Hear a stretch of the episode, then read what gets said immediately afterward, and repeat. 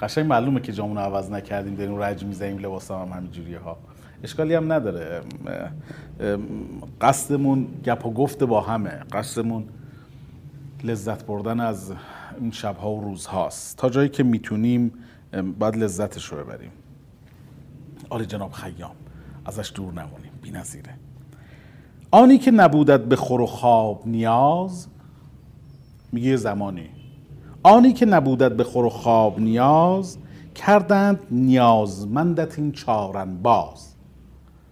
هر یک به تو آن چه داد بستاند باز، تا باز چنان شوی که بودی ز آغاز. آلی جناب خیام، ای انسان الوی مجرد.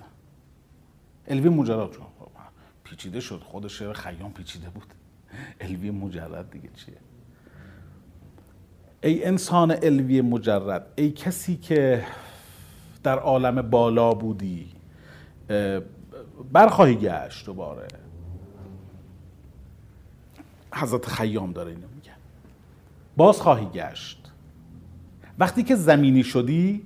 این چارم باز، این چهار تا شریک، این چهار تایی که با همدیگه دست به یکی کردن، آب، باد، خاک و آتش یا عناصر اربعه، این چهار تا انگشت میندازن توی تو و تو رو به جسم خاکیت محدود میکنند.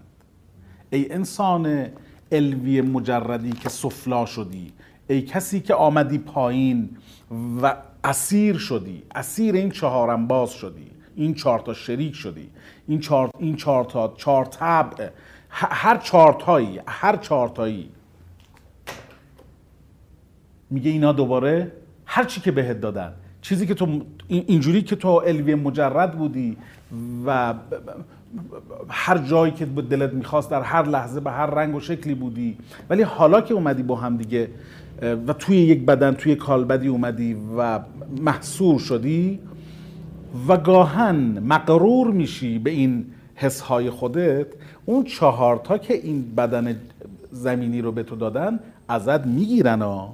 تصورشو نکن که همیشه به همین شکل خواهی بود و برمیگردی دوباره به بالا، برمیگردی دوباره به همان چیزی که ازش آمدی. ای متعالی خواهی. اینو من فکر میکنم تو دوران سربازی یکی از دوستانم برام خوند و همیشه توی ذهن منه، برای اینکه این چهار انباز نتونن با من بازی بکنن.